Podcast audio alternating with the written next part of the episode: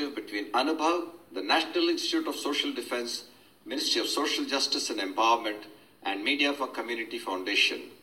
Project coordinators Dr. R. Sridhar and Alok Verma. Radio coordinators Pooja Murada, Kaushalya, and Sai Sudha. Producers Kovai Vani, Kovai Care Retirement Communities. If you are a senior citizen and need help, contact our Elder Helpline 14567 between 8 a.m. and 8 p.m. We promise to help you lead a better life. I repeat, 14567 between 8 a.m. and 8 p.m.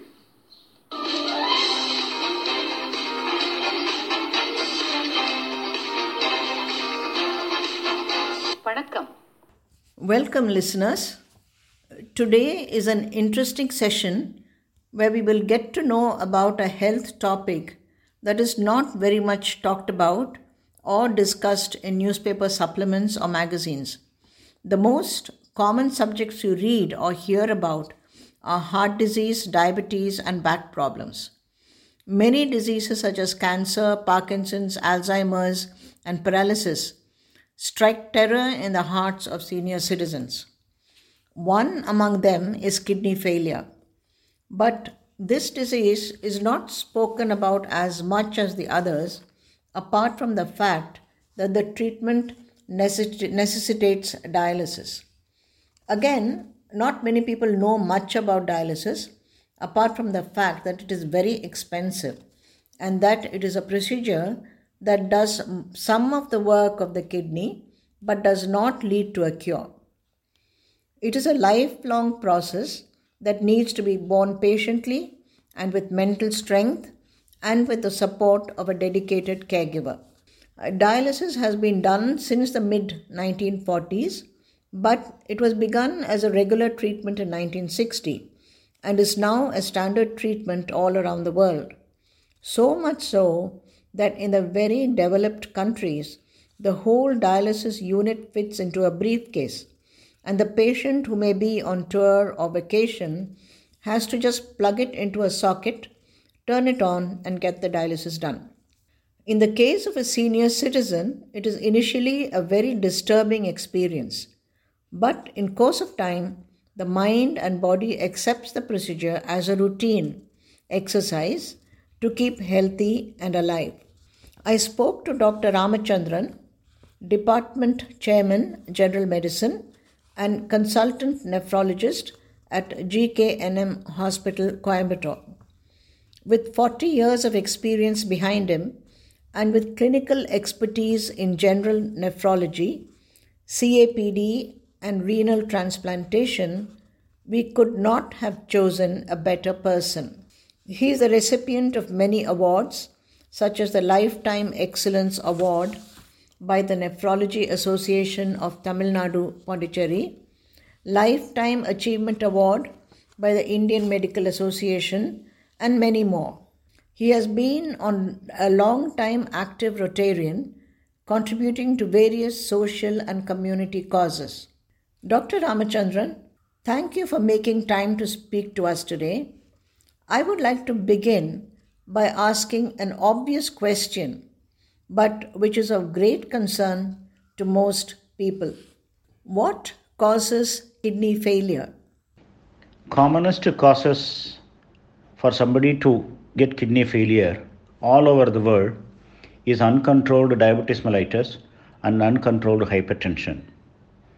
Though this was the, the commonest across the world, over the last two decades, we have realized that even in India, these two are the most common causes of somebody developing kidney failure.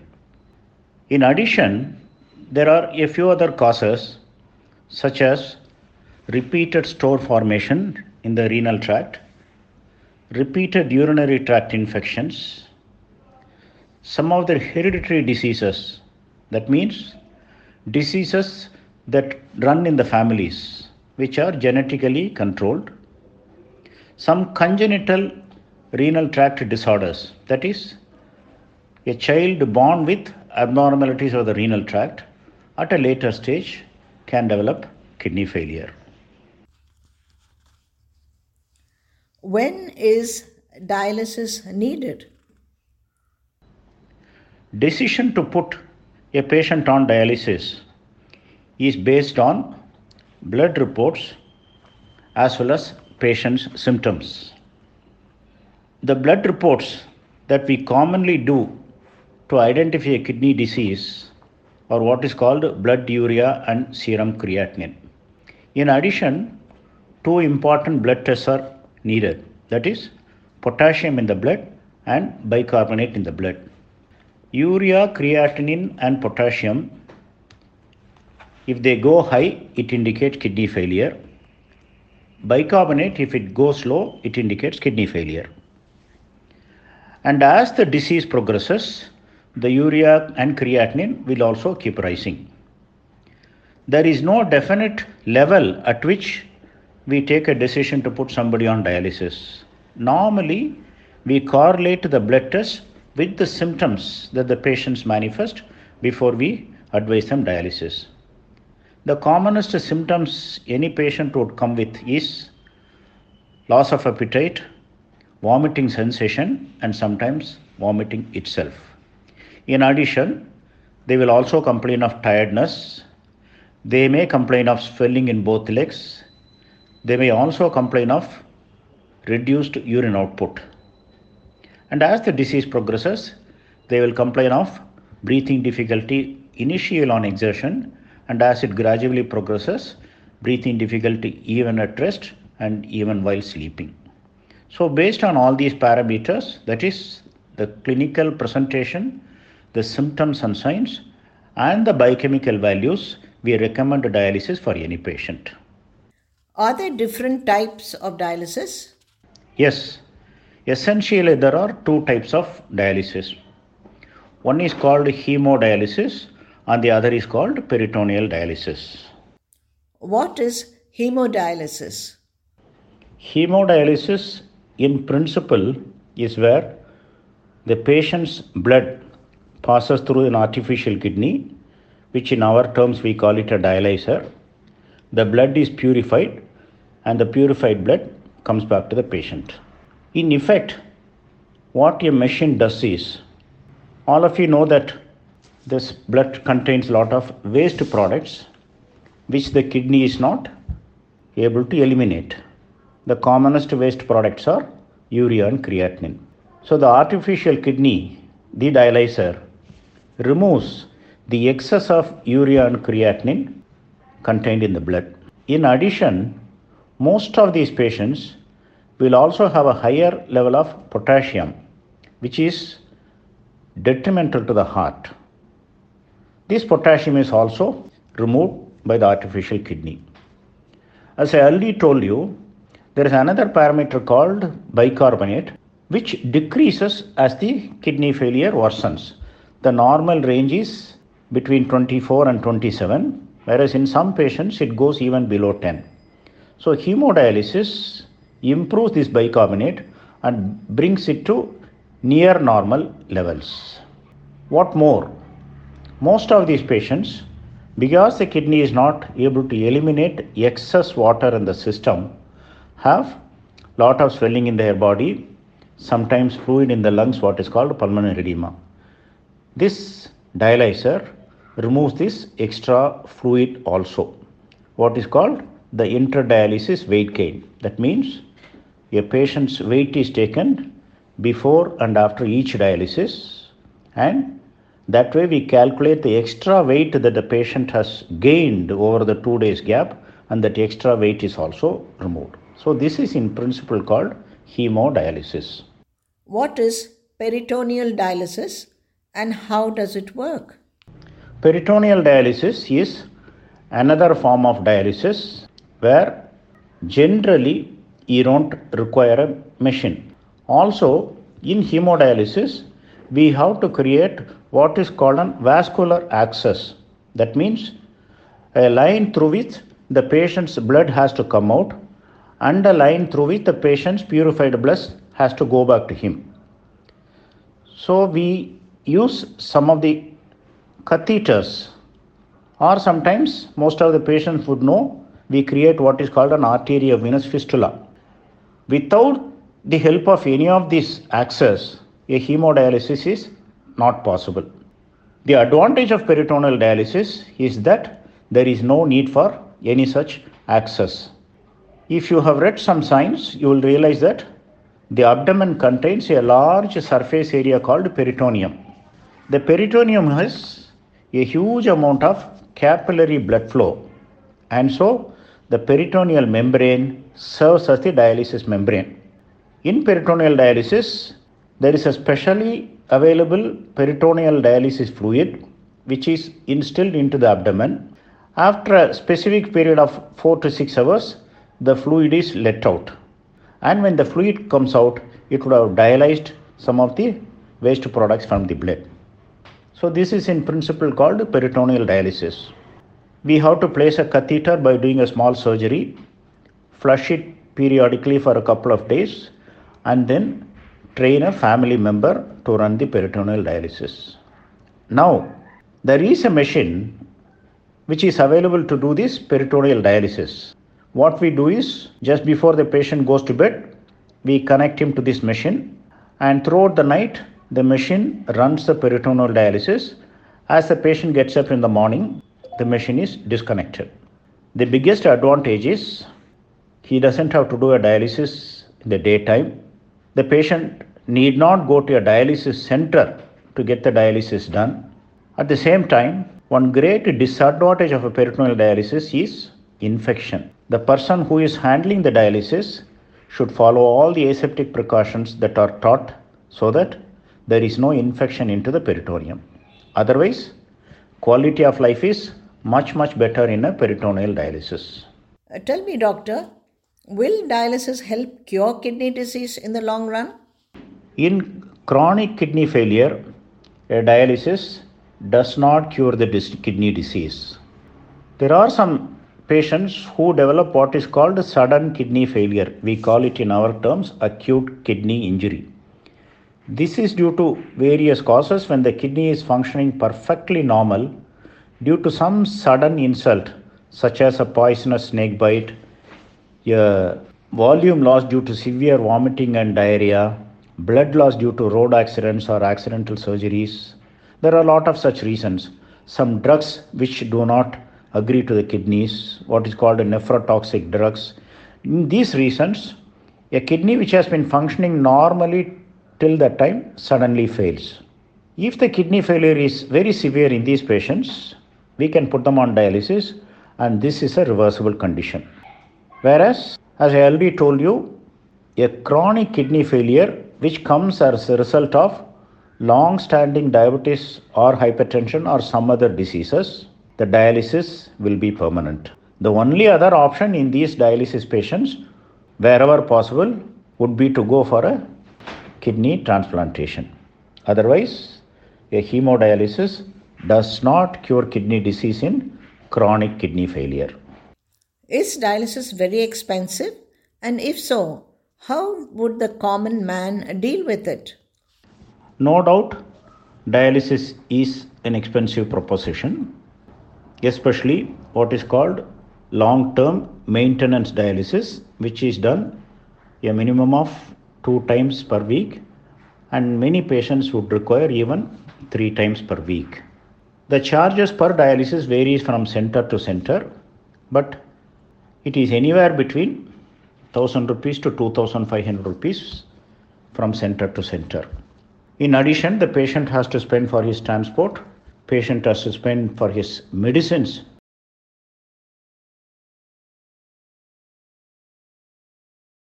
That cannot be stopped though he is on dialysis, and so hemodialysis is certainly an expensive treatment. But then There are schemes offered by the government.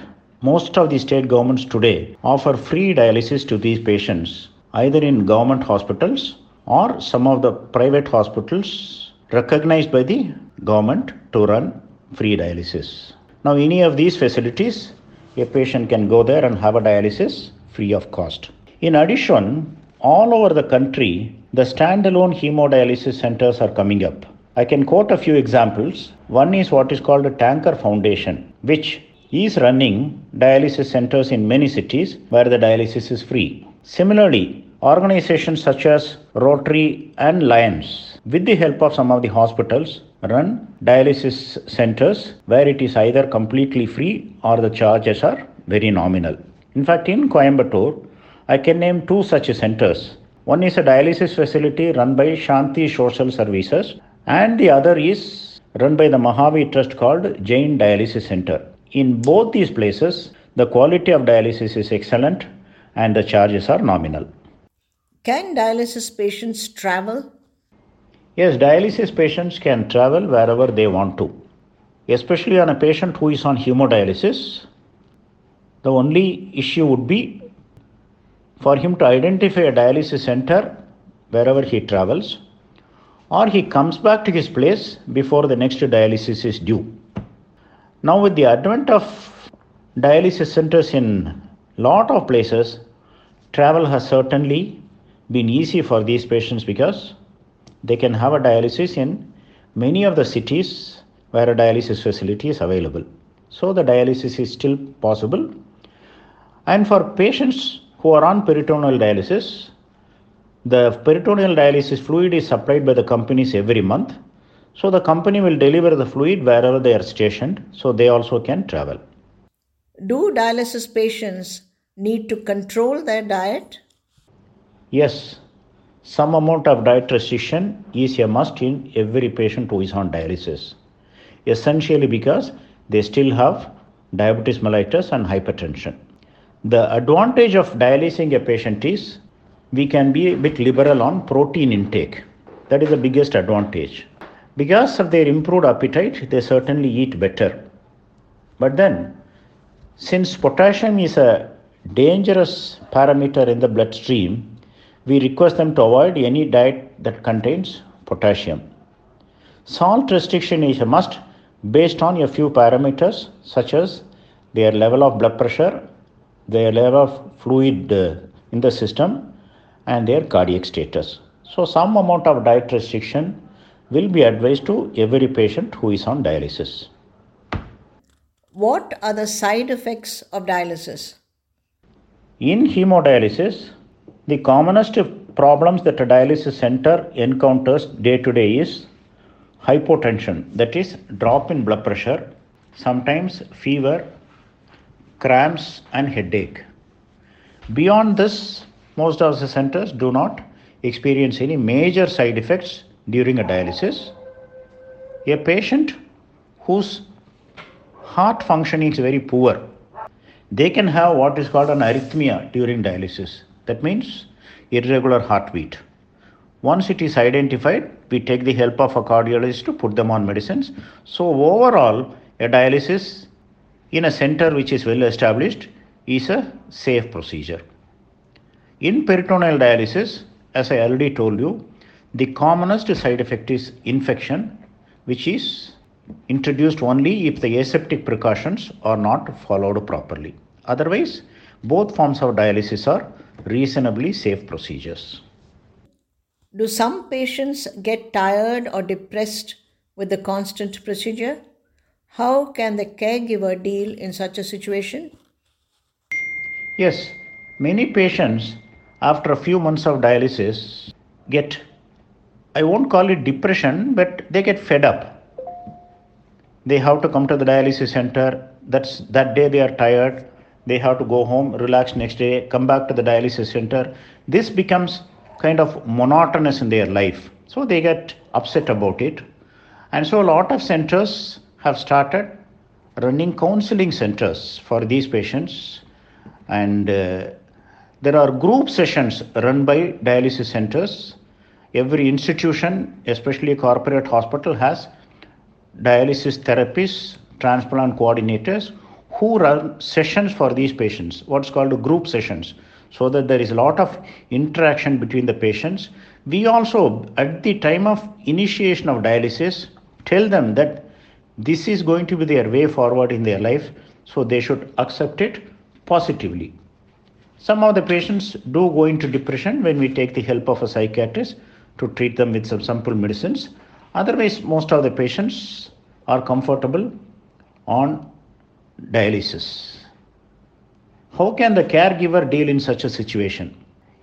If the caregiver can report the problems to the treating nephrologist, the nephrologist will certainly sort out the issue. Can kidney disease be prevented at an early stage? Any disease today is preventable. That holds good for a kidney disease also. I had given a brief hint on this when I answered the first question. Any patient who has blood pressure and diabetes at any age, if only he or she can learn to control it with proper diet, proper medications, and regular follow up with a specialist, certainly what is called the target organ damage. Now, because this the session is on kidney diseases, we have discussed only about the complications of kidneys. In uncontrolled diabetes and hypertension, what is called target organs? The patient's kidneys are affected, the heart is affected, the vision is affected, the nervous system is affected, blood vessels are affected. So it is called a multi system disease. So all these things can be prevented if only somebody has some knowledge of managing their diseases. Now, prevention I have talked about only in diabetes mellitus and hypertension. As I told you, some of the patients have a habit of swallowing painkillers on their own. It is called self medication, which is very dangerous because some of the painkillers are toxic to the kidneys. So, unless there is a prescription from the doctor, don't indulge in any of these drugs that would be affecting the kidneys. So, if some of these measures are followed, any disease and in specific kidney disease is certainly preventable. Those answers were very lucid and informative, Doctor. I'm sure many of our listeners have learnt a lot today and will try to follow your advice. We very much appreciate your sharing your time and knowledge with us. On behalf of Kovai Vani, thank you very much indeed, Dr. Ramachandran. Having heard the doctor's views on kidney failure and dialysis, I spoke to Savitri Srinivasan, 72, who undergoes dialysis twice a week. Savitri left her job at the Syndicate Bank in 1988 after the birth of her younger son. In 2003, there was a small protein leak in the kidney filtration function, and she was put on medication. In 2019, she suddenly developed breathing difficulties and was advised dialysis.